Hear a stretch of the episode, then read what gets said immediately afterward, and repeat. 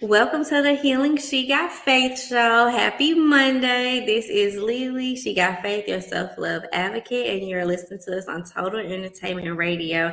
And I'm super excited today because I have a very, very special guest. She's from my hometown. She's a beautiful soul. So if everybody can help me welcome Alana. Hi.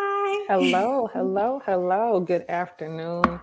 Uh, thank you for having me. Um, I appreciate anybody who allows me the opportunity to take up space on their platforms. I definitely do not take that lightly. So, thank you. Yes, um, thank you. So, um, so how Alana got on the show, y'all, was back in 2017. We had actually got an award together um, at a community event, King of Distinctions. And then ever since then, I had just kind of followed her on her journey, and she started the Kinloch documentary, which I'm definitely gonna have her talk about that. If you see this on YouTube, I got the shirt on. um, and pretty much, I pretty much became like one of Alana's fangirls. Like I loved everything she was doing. like her TikToks be lit, her Instagram, Facebook. And um, in February, um, I was doing two things, which was I wanted to talk about different types of love. So, like in this episode, you'll hear about like her love for her work and how she just transitioned into her current position, but also to um, it's Black History Month. So, throughout this month, we will be bringing on local businesses to make sure that we're supporting um, black black owned businesses during this month. So, with that being said, of course, we can't bring Alana without doing our icebreaker. So, and I got a new card deck. So, if you, so my followers, whoop, whoop. So, we have a new card of decks, which this is called self care, um, self care wisdom cards. So, Alana, you just tell me how to split the deck up. Tell me what you want to pick, and I'll read them to you. I'll pick a card too, and then we'll kind of just discuss it. Um, let's pull from the middle. From the middle. Uh, I split it in half. So which uh the blue the blue card. Right. I knew you was gonna pick that. so this one is energy, and on the back it says, uh, "Stop trying to please everyone. Everyone is a whole lot of people. Protect your energy." the well, face. okay. The face says it all. All right. Um, did you want to pick another card? Or are you cool with that one? I'm I'm cool with that one. Okay. Uh, it's an ongoing theme. The ongoing theme. So it resonates with you? Definitely. Um, as a former proclaimed uh, people pleaser, um, definitely resonates. It's something that my therapist and myself have been working through uh, the past year because naturally I'm an empath. Like I, I carry people's energy, I carry people's feelings, and so the last thing I ever want to do is uh, make somebody upset or mm-hmm. disappointed. Um, never intentionally, but even if it happens in general, um, learning to stand on my intent. Um, if I am wrong in something, you know, expressing, you know, my sorry for doing so. But if it's just me doing something that I want or something that I enjoy, and then somebody just don't like it, I just I can't hold on to that. And so, mm. like I said, that's that's a whole lot of people. Yeah. And if I keep carrying that, I, stuff just gonna get too heavy to where I can't hold on to nothing for myself. So it is a work in progress. I, it's an active practice. It's a daily practice.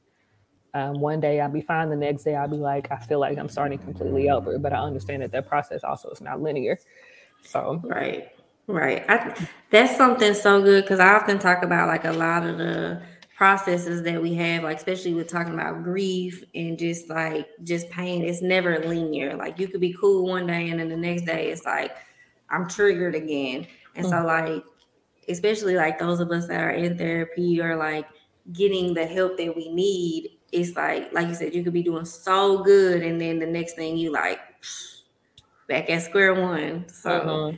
yes. Okay so i'll put that card in the show notes. I picked the card too and it says action.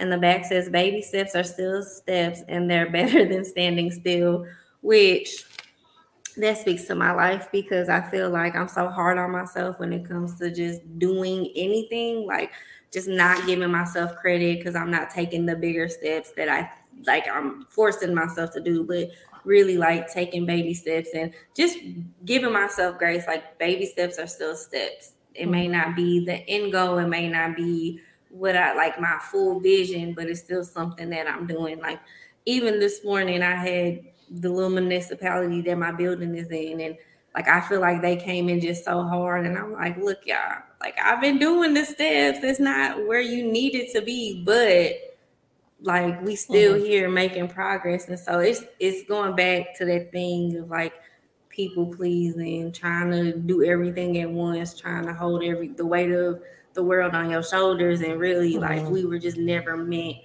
to do that or be in that particular space to have that. So baby steps are still steps. Mm-hmm. and then what did you say? Stop trying to please everyone. I mean, yeah, so baby steps are still steps and stop trying to please everyone. So we got some look, we got yeah, about ourselves today. I think of baby steps. I'm like, that gives me time to prepare for what's on the other side. Because a lot of times we tend to rush our process and we're not even prepared for mm. what we're about to receive. So those baby steps, those incremental steps, allows me the the time to to garner my energy, to learn, um, to make mistakes yeah. when not a lot is at risk right now, and and to pace myself into the new territory that I'm seeking out. Yeah, that that is really good because I I do think so. Like in my healing now, I've been at a place where I'm thinking like, am I really prepared for what I want? Am I really prepared for that next big thing? Like, like I just wrote a book. I got this radio station. I just purchased a building, and like in my head, like I'm ready to do all these community projects but at the same time, I know my anxiety. I know where I'm at in my healing journey. I'm like, am I really prepared for all of this? Like, because mm-hmm. if I'm being completely honest, I'm such a crier. And at the drop mm-hmm. of a dime, I just cry about anything. Like, and it's just like, am I really ready? Yeah. like, am I really yeah. ready for that? So I like, I appreciate that you said that. So yes, okay. Well, that was our icebreaker. We're gonna take a quick break, and when we come back, Miss Alana's gonna tell us who she is and what she's been mm-hmm. doing. All right. All right, and we are back. All right, so Alana, who are you? Just give us a little background of mm-hmm. your world. yeah, like I, I do all the things, but I am a visual storyteller uh, based out of St. Louis, Missouri. Um, I am an only girl. I am a one of three um, to my parents, and uh, professionally, I am a senior social media manager for a fintech company. Creatively, I am a documentarian and archivist. I love highlighting underrepresented people in places and spaces and um, time stamping moments in time um, to create things that'll live beyond myself. Um, I am a cornball. I find everything funny. Everything, everything funny. My husband says all the time, "It's like Alana, you don't take nothing serious." And I'm like, "There's a lot in this world that is actively trying to steal my joy, so I have to come twice as hard with things that make me laugh." Um, I am a mother to a an amazing um, daughter. Her name is Addison, and she's 12. And yeah, that's as far as 31 year old Alana, that's it for today. So ask me in about six months, and I'm sure I'll be something else. I love it. It sounds like it sounds like you got a lot going on, which I I mm. have a note to ask you about like your new position because like I said, I've been following you on TikTok and your TikToks would give me life. so I have notes, but um, before we get started, can you discuss with us a time that you dealt with grief? And it doesn't necessarily have to deal with death. If if it does, like that's fine. Mm-hmm. Um, but a time that you dealt you dealt with grief, what did it look like for you? How did you get through? And were you able to turn your pain into passion? So mm-hmm. I know mm-hmm. that's a lot. So you could just remember what you remember and just kind of walk us through what that mm-hmm. looked like.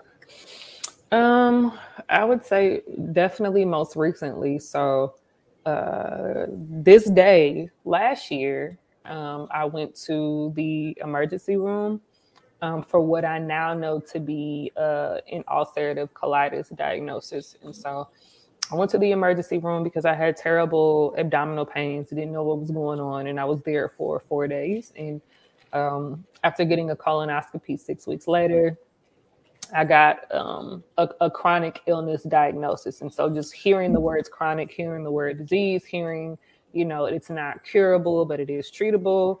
Um, and just the, the stinging of those words. And so how essentially your life can change in a matter of moments. Like I just remember the night before making spaghetti and mm-hmm. eating some, and then my stomach just started hurting.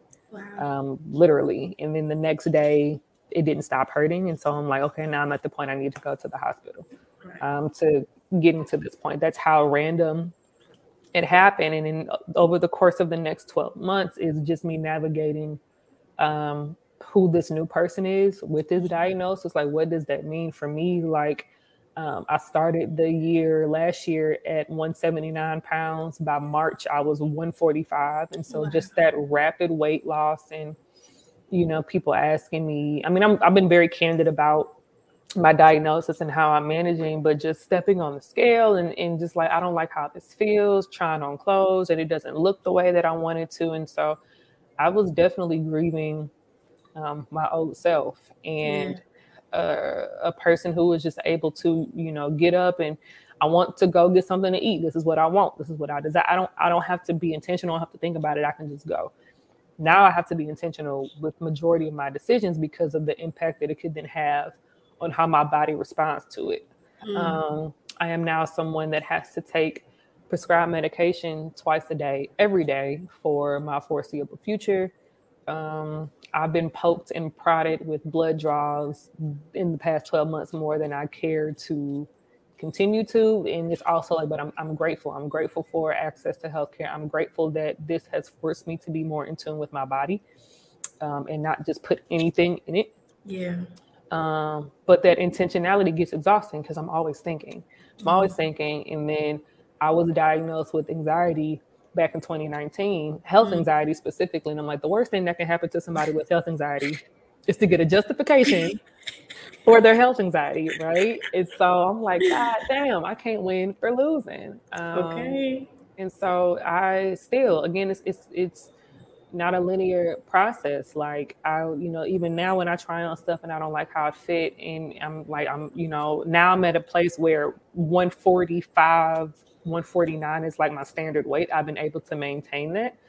And my husband had to let me know. He's like, Alana, how do you even know what you weighed before was supposed to be your normal weight? Like you weren't mm. tending to mm. your body. You weren't you weren't eating the way that you were supposed to eat. Granted, 15 of those were COVID pounds. but if I've been able to maintain the weight that I have now, it's like, how do you know that this wasn't supposed to be how your body was supposed to be this entire time? Right. And I was like, first of all, lower your voice. okay, husband. Second of all, you may be right, but it was just different. It's just different. I'm like having to go on the menu before I go out to eat to see if they have, you know, mm-hmm. stuff like how you know accessible is the bathroom like i remember going out of the country for the first time after mm. my diet two months after my diagnosis and they talk about like travelers travelers diarrhea and don't drink mm-hmm. the water. And i'm just like i just want to have fun. Like i don't want to think like nobody we were on the resort and they got the little cabana making mexican food and everybody eating nachos and and and chicken quesadillas and, and dairy is a huge flare factor for me. So i asked the guy i'm like can you make me a chicken quesadilla without the cheese? And he just looked at me. I'm like just, just make me a chicken quesadilla without the cheese. So now i'm more comfortable but it was just I have my days that yeah. I just miss my old carefree mm-hmm. self. Yeah. But for my survival and my healing, I have to be intentional. Exactly. Exactly. I man, thank you for sharing that. Um man, so this is someone who I got diagnosed with situational depression and anxiety, and then on top of that, I'm diabetic. And then this year, I got diagnosed with high cholesterol. So I'm like, okay, here we go. so, okay, So I went from taking metformin since I was 15, which I actually found out I had diabetes when my father passed away when I was 15 because mm. he passed so young that they was pretty much the doctors was like all the kids need to get tested because ain't no way mm-hmm. he that young and just croaked for like no reason whatsoever. So we found out that like diabetes, high cholesterol, and all that ran in the family. But I didn't grow up in a household where we really knew what nutrition was. When like now that I'm older, I realized we were really just surviving because there really wasn't enough food or money in the house. Mm-hmm. So like honestly, and I tell this story to a lot of people, like honestly, like I remember growing up and my mom like really and honestly believing that like a bagel with butter was so healthy for us. But uh, you know, as I've gotten older, like realizing like, well, she didn't know, like that's what she lived off of. And so as I've gotten older and I've struggled with weight, and my weight has been a huge issue with like my depression as far as like self-esteem and things of that nature. And I just turned 30 in October, and I feel like my body is like, hey, we're 30 now. hey, we got to do things a little differently. And so that has been really different for me too because I like I felt like I had my anxiety under control and then I got diagnosed with a high cholesterol and got put on another medicine. Because not only did I get put on that medicine, I got put on a heartburn medicine because the heartburn was so real. Like I was like, I can't deal with this. So it was really hard for me to like I had came to that moment where I was like, man, like I gotta be more conscious. Like I was already thinking about stuff as far as with the diabetes, with like the heartburn that has a lot to do with your weight and what you eat too. So like going through that and really being like, okay, we're three pills in a day, like like gotta figure that out. So um, so yeah, thank you, thank you so much for sharing that.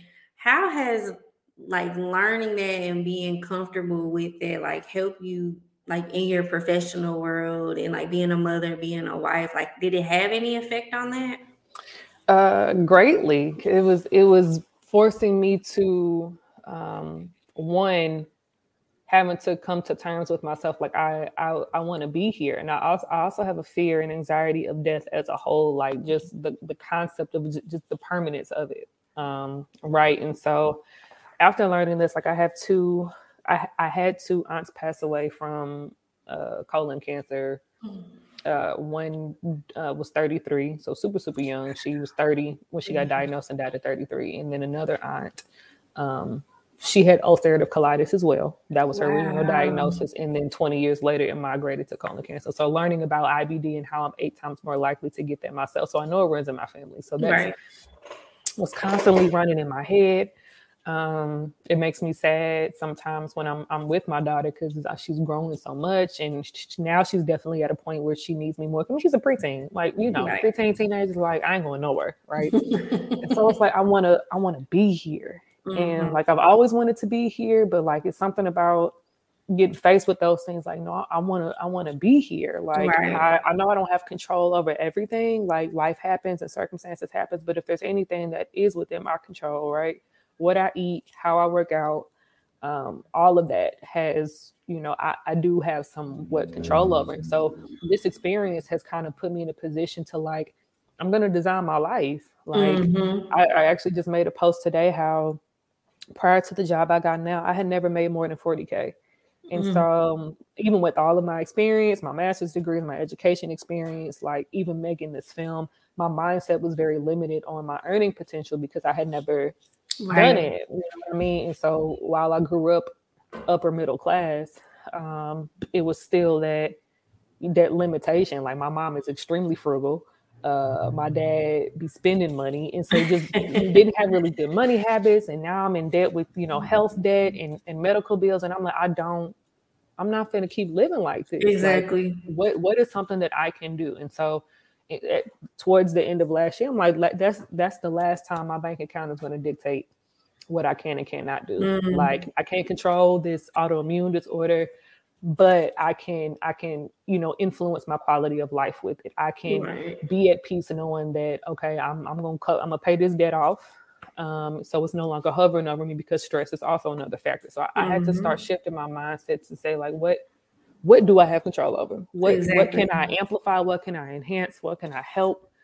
Um, and that's what it's kind of forced me to do. It's it's had me reevaluate some relationships, like really mm-hmm. seeing, you know, who is here for me, who will support me, like while I'm in the hospital. You don't have to come visit me, but like where where is your energy? Exactly. It, you know, help me put things in check there. Like having more um, candid conversations with my parents about afterlife plans. Like, yes, it's hella uncomfortable to talk about, but wh- while y'all are grieving, I want everything else to be taken care of. Mm-hmm. Like Addison, mm-hmm. I have to. Mm-hmm. Well, where's the money? Where's her documents? Like it's all in one place.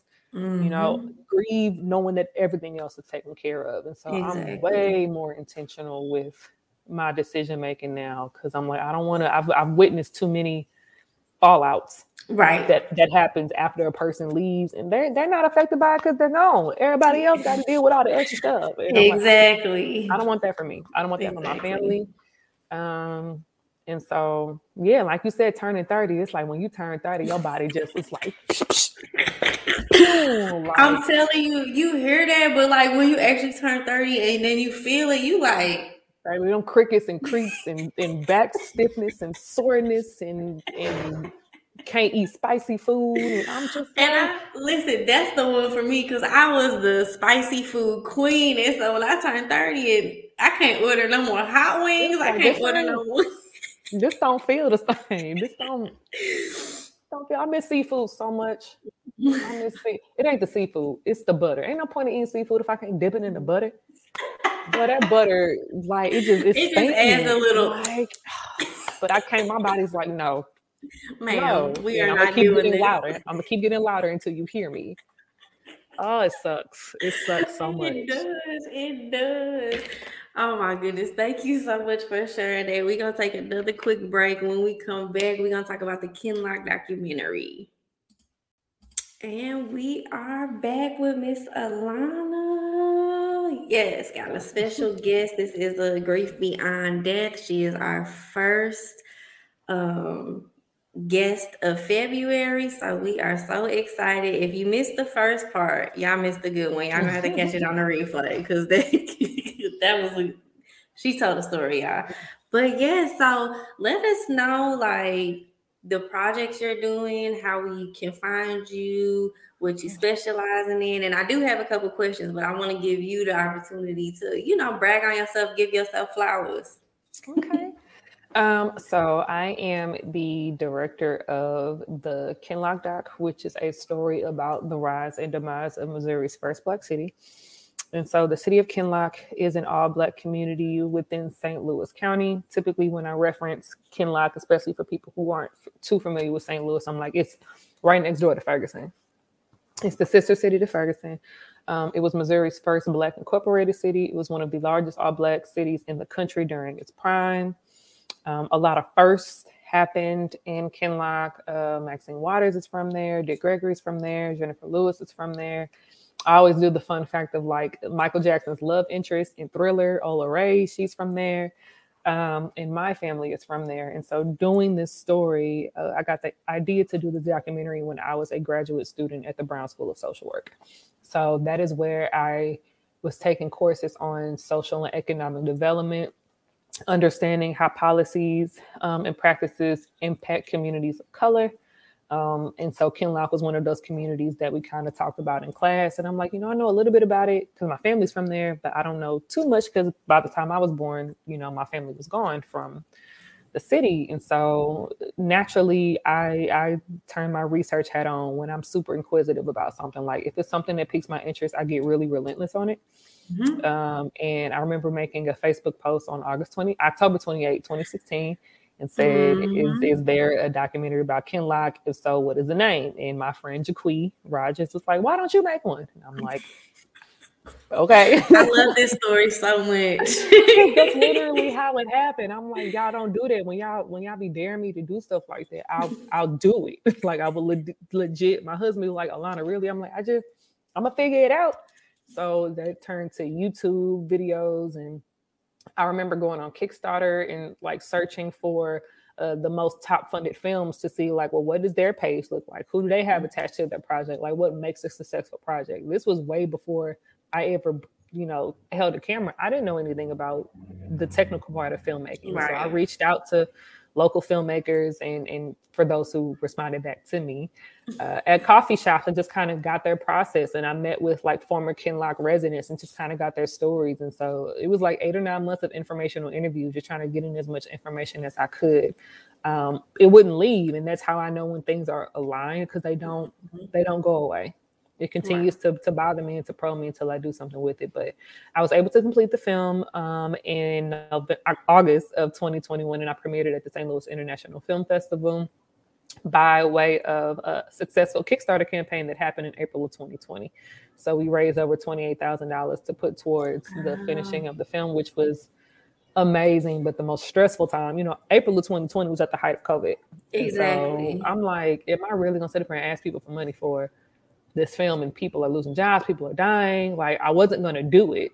And my Yeah. campaign manager was like, Alana, yes, we are in a trying time, but everybody is not hurting the same way. And every Mhm. everybody isn't hurting. Like it's it's a harsh reality, but everybody is not hurting. Like give people Mhm. the opportunity to support you and to say Exactly. yeah, yeah or nay. Like if they Mhm. don't have it, they don't have it. So I was like, okay. And then I ended up getting more than my campaign was four weeks. I met my goal in three, um, which to me was like amazing. So I started doing consultations for crowdfunding campaigns and other projects came up like Forward Through Ferguson and, and Books and Bros, where I was able to capture some video content there. And Mhm. then I started working with um, Humans of St. Louis, and Lindy Drew, the founder of Humans of St. Louis, taught me how to do photography. I'm like, I got this camera; it's a hell expensive. Wow. What do all the buttons do? And so she brought me on as a storyteller, and she trained me. Like we walked through the streets of St. Louis, and she trained me on how to be a photographer. Um, and then moving to Dallas, brand photography is really big here, and so I became a brand photography a brand photographer because that's what the demand was down here. And so just really expanding on my creativity. And of course people coming to me for coaching and consulting and how do you do this? I'm like y'all just really take the skill sets that you have and enhance and amplify them. Like i ain't go to i went to school for social work. Likewise. So, Likewise. you know I, I and i get questions all the time like do i think college is necessary? Like, eh. if i hadn't gone i wouldn't have done the kin like that because Right. that spark and the inspiration would not have been there. My network that i have would not be there. Do i think it is worth 40k a year? I don't everything happens for a reason but yeah all things creative. Like i love documentaries. I love learning people's stories. I love capturing people on camera and saving things and photo albums and like I've always been an archivist. Like I would go out of town and save old receipts to show that I went out of town and like Right. highlight the city that I was in. Like stuff that you know my Addison and future children will be able to look at my stuff um, when I'm no longer here. And my grandmother had tubs and tubs and tubs of photo albums and just people that I don't know who they are, but she took pictures everywhere she went. Exactly. Um, I want to be able to do that. I want to be able to do that. Yeah, I love that. I love that so much. Like I'm that person. I have journals and journals of things that I've just wrote about. I am the person. I have a cell phone full of photos and videos that I've probably never shared, but if whenever my time comes and my family goes through my Google Drive, my Shutterfly, like this girl was just out here taking pictures. so I. I love that. I you know, I part of that comes from I've lost so many people, and when my father passed, like iPhones and stuff weren't big, and Mhm. I left the tub of photos with a family friend, and she threw them out, and so like I lost all those photos of my dad. You know what I'm saying? So it's like now I cherish those moments, whether I post them or not. Like I'm so bad at social media. Like Mhm. I- like I said, I got like over probably ten thousand photos and videos on my phone, and they just be sitting there. I mean, I go through them. I mean, like oh, Yeah. I remember when I was there, but Mhm. no, I I really appreciate what you said too because likewise I went to school to be a social worker,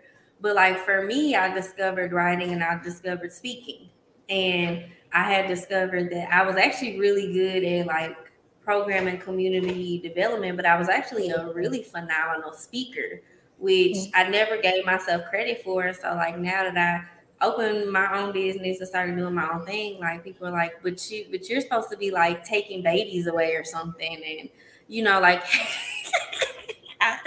every time, like people like, how do you? And you know, what's interesting in my shoes is I never once did micro social work. I always did macro. So exactly like I'm like that ain't my ministry. It's not it's my not, ministry. it, even Mm-mm. to this day, people are like, have you ever thought about going clinical? No, because No. I'm going back to school and I'm not going back to get supervised. So No. no.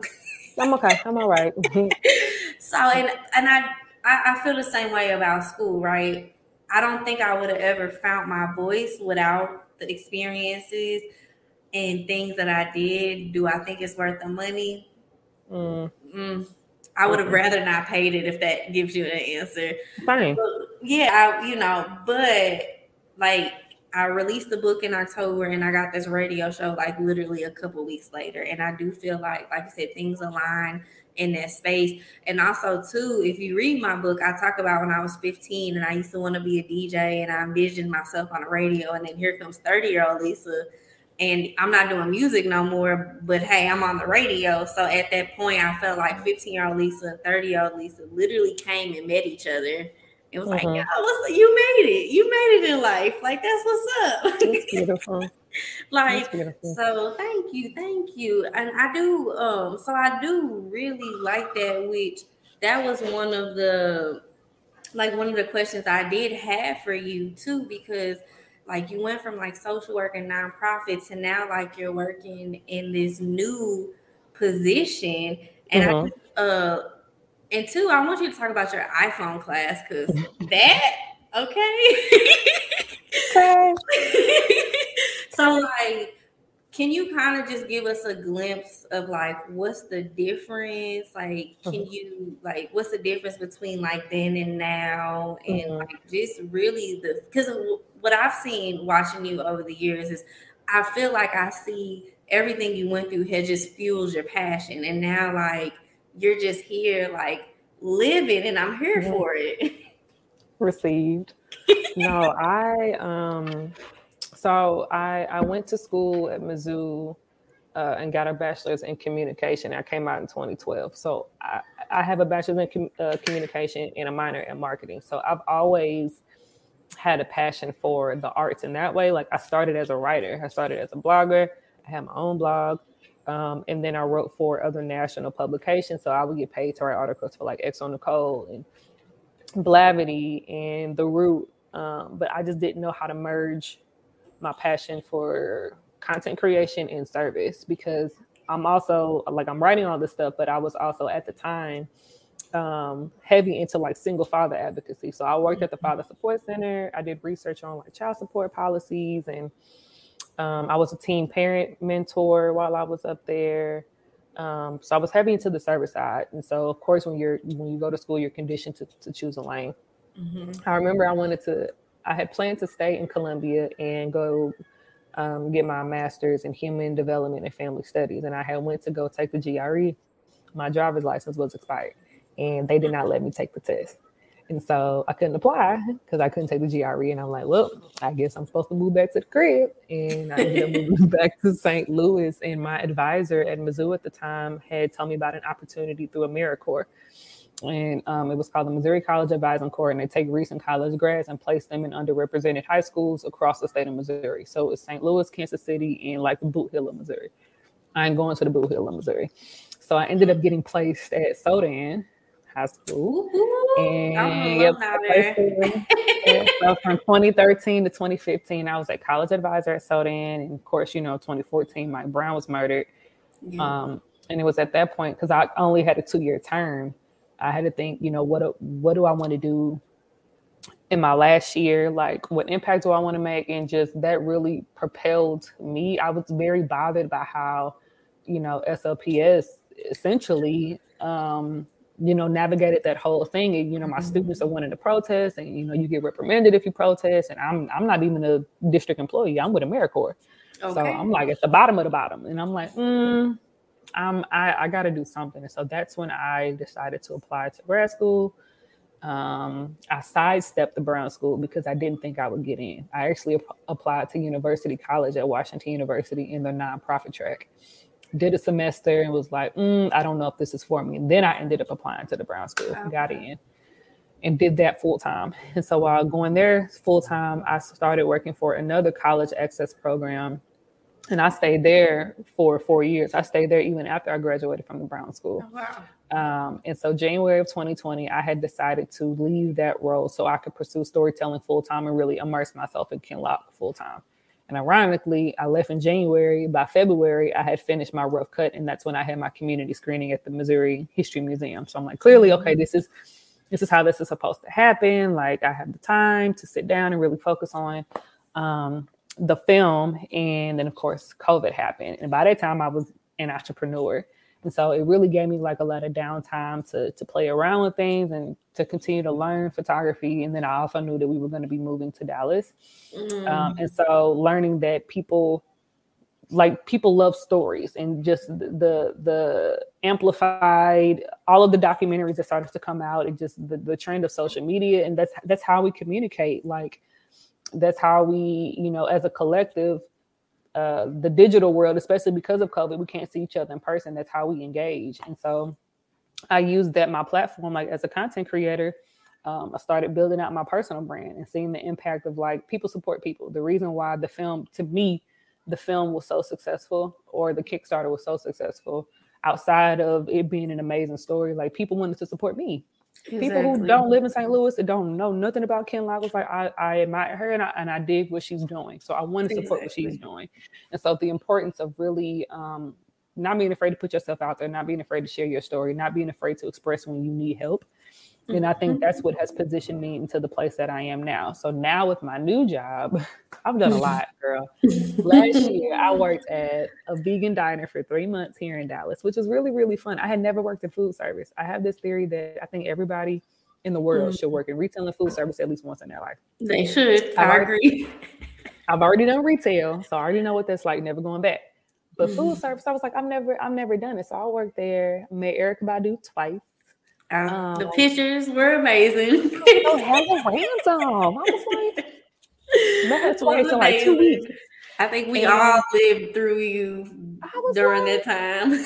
yeah, she put her cheek on my cheek, girl. But I had never, you know, minimum wage. Um, and it was just for the experience. Like I'm a good ass worker. Like I can. Mm-hmm. I actually ate there yesterday. Like the the places that I've occupied and I no longer hold that space anymore, I can go back. Those are the relationships that I maintain and I've cultivated and I fostered, mm-hmm. um, and just meeting people and making them feel good over a meal. I was a teacher for five days. Not the five days. days. I try, I try, because you know I've been in education, but I've always been a support staff. Right. Never maintained like daily instruction. I was like, I want to, I want to try it. Yeah. Um, it, it just didn't you know mm-hmm. and it wasn't it wasn't the kids it was more so teaching is hard teaching it in the is. middle of a pandemic in a state that does not believe in science mm-hmm. is even harder and so okay.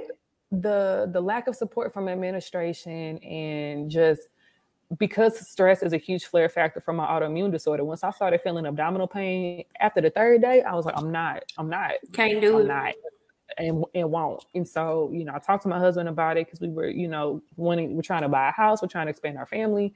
Um, that extra income will be helpful. Um, I talked to my former boss, and I was like, I don't think like it's still early. I don't want the kids to get attached to me. I'm gonna get attached to them. Like they can still find another employee. And so I started on a Wednesday. By that Tuesday, I was like, yeah, I'm not coming back tomorrow. Yeah. And it was like I felt it's bad. a no. It's it's a no for me. And so it wasn't until my mom, uh, I was talking to my mom, and she was like, "I'm proud of you. I'm proud of you for um, knowing what didn't work and not staying in there. Like she worked at her job, AT and T, for 29. It would have been 30 years. She got laid off in her 29th year. Wow. And how these companies do their loyal employees, and she mm-hmm. was like mm-hmm would have left before she did, like she that she would have had made the choice to leave rather than getting laid off. Um, but she was like, "No, I'm proud of you," because I was feeling bad. I was like, "I don't like the concept of quitting. Like these kids have are already dealing with a lot mm-hmm. in trying to get you know educated in the middle of COVID. But had I not done that, I would have never immersed myself in the world of tech and just seen what that was like. And so." Right really getting into tech happened really, really quickly. Like I started learning about the different industries, like ed tech. So that was where I looked first. If I've already worked in education, ed tech would be next on my list. And then there's health tech, and then there's fintech, and then there's beauty tech. Um, and so I enrolled in a um, certification course. I'm actually still in it through Google Coursera. So I'm oh, taking yeah. the UX UI design certification course. Um, but then I also was like, I, I want to look for a job now. And so mm-hmm. a friend of mine sat with me. We did a resume revamp. And she just basically took my skill sets from those other industries and pulled out the ones that directly apply oh. to the role I was applying for.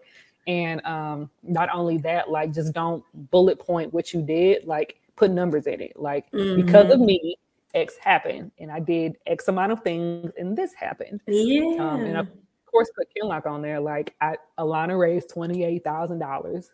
Like I put all you did that. like and did and applied for you know the company that I'm I'm with now, and literally from application to getting brought on was a matter of two weeks. Again, it happened so like in August when I was teaching, this was mm-hmm. nowhere on my radar nowhere on my radar. And so the advice that I give people, you know, you have the tangibles about the resume and mocking reviews yeah. and stuff. Like allow your brain to be expansive. Right? Yeah. Allow I just it wasn't again, I had never made more than 40K in my whole entire life. The concept of tech felt very um technical in engineering and sciencey. And I'm like, yeah, I'm a creator. I don't I don't do these coding, I don't do these numbers. Mm-hmm. But once you broke it down, it's like Alana, tech is just another industry. Every industry has a marketing department, a sales mm-hmm. department, um, an HR department, a customer success department. You don't need to know how to code. I'm a social media manager in an industry that pays me industry standards. And so mm-hmm. getting, you know, that salary and seeing it on my paycheck and being able to pay down debt, like I'm still having to convince my brain, like I'm supposed to be here. Yep. I'm supposed to be here. And I, you are. It and it's been it's been a wild ride and it, it allows me to be able to you know i can I'm, i still consider myself an entrepreneur and still working on the side. And i'm not having to scrap for stuff over here that depletes me of my energy to be actually creative. Mm-hmm. now that i know that home is essentially taken care of i can experiment more on this side. Um, and so i'm been two months in and I don't, I don't plan on going anywhere I love it. I love to see it. Thank you for sharing. We're gonna take a quick break and then we come back. We'll wrap up because you just gave us a whole gym. That's the show, y'all. I'm just like, come back. we'll be right back, y'all. All right, welcome back. So thank you so much for sharing that. That was absolutely beautiful. And I I'm glad somebody got to hear it from like another social work perspective too, because like a lot of times people would downplay like me, like, well, you're not a social worker because you're not doing X, Y, and Z, but not realizing that I've literally taken all the skill sets and just created my own vision. And that was one of the um, realizations I had for myself was because I wasn't seeing stuff, I just created yeah. it, not like realizing it, but like low key was just like, well, I could do this and started slowly creating. And then now, like I said, I'm 30, I'm mm-hmm. 12 years in the industry. Like, hmm, I guess I did mm-hmm. create my own lane, huh? You did. So That's I'm, the one thing yeah. my professor said when I was, I don't remember nothing else, but he was like, Alana, you're going to create your own job description. That's the okay. one thing I remember. Listen. I don't worry about you. You're going to create your own job description. Boom. Because we do. And we do and like you said, things just start to align. I remember because I have a one of my best friends. He does uh, my PR. He pro bono for me. Just one of those people that just believe in my vision. And he was like, "It's crazy because I went to Southeast Missouri for for undergrad." And he was like, it's crazy because at SEMO, you were doing all this. Like, you were doing the culture and diversity trainings. You were bringing like Greek life and regular people together. You were bringing like literally the St. Louis folks and the Bootheel folks together. Like you always were that person that was just doing these workshops. I never realized it. I thought it was part of my job because I was working for um, Trio during that time, and part of my mm-hmm. job was to create and facilitate these different programs. Never did I mm-hmm. realize in that moment I was doing what I was gonna be doing for the rest of my life anyway. So um, it always comes full circle. You know the connections. I, I, I, firmly believe that everybody has always um, has ex- experienced or accessed their mm-hmm. uh, passion at least once. It just didn't click. Yeah. comes back full circle. I, mm-hmm. And I love that. So um, I want to thank you for coming on the show. Please let us know like where we can support you, where we can find you. Just give mm-hmm. us all your goody details. Yeah, the website www.iamalana.marie.com. I am super, super active on IG. So that handle is at I am Alana Marie. Um, the Kinloch social is at the Kinloch Doc. So it's K I N L O C H D O C. Perfect. And I also put that in my my show notes. Um, but yes, is there any last minute like words of advice? Do you have a favorite quote or just anything you want to let the world know about mm, you? Biggest quote for me, um, all you have is all you need.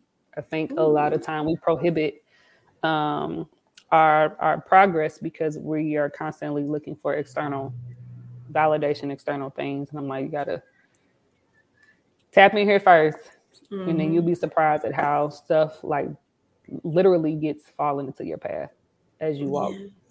Yes, I love that. Thank you so much for giving me your time, being a guest on our show. You are welcome back anytime. So anytime you have Thank a new you. project or you just want to come and chat, let me know. We'll You're do. more than welcome. Um, we're wishing you the best. I, all my listeners, go follow her right now. go follow her and all that. And we our quote here is love you the way you love the world. So we send everybody out with that. And to all my listeners, thank you for being here weekly. Remember, you can catch me every Monday at 3 p.m. Central on Total Entertainment Radio. And y'all, y'all know how I do. Love you the way you love the world. I'll see you next Monday. Thank you. Bye. Thank you.